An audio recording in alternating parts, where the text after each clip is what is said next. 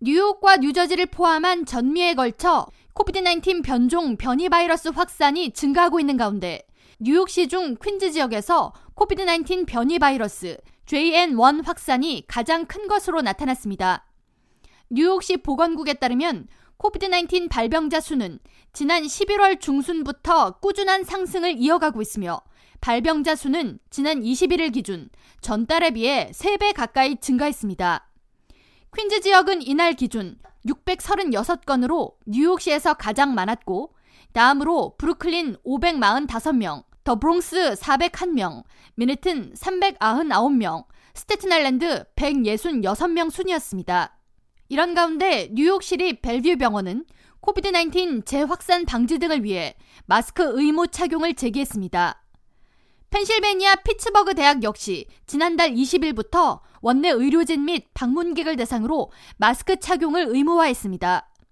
미 질병통제예방센터는 현재 코비드-19 재확산의 주 원인을 변종 바이러스 JN1으로 꼽았으며 JN1 바이러스는 이전 변이 바이러스보다 증상의 심각성은 보이지 않지만 전염력이 더 크다는 설명입니다.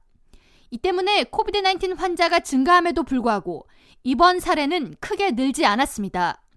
퀸즈 지역에서 코비드-19 입원 환자는 지난 19일 기준 31명이었으며 6일 후인 25일 기준 입원 환자는 오히려 1명 감소했습니다.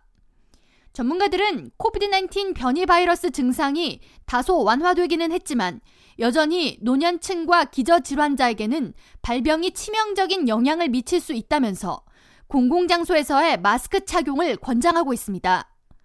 반더빌트 대학 감염병 전문가 윌리엄 샤프너 박사는 새 변이 바이러스에 대한 코비드-19 예방 접종률과 독감 예방 접종률이 모두 매우 낮다면서 지금도 늦지 않았으니 바이러스에 취약한 계층은 이 두 질환에 대한 예방 접종을 받으라고 당부했습니다.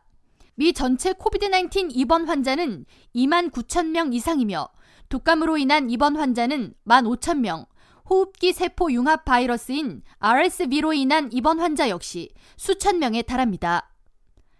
K라디오 전영숙입니다.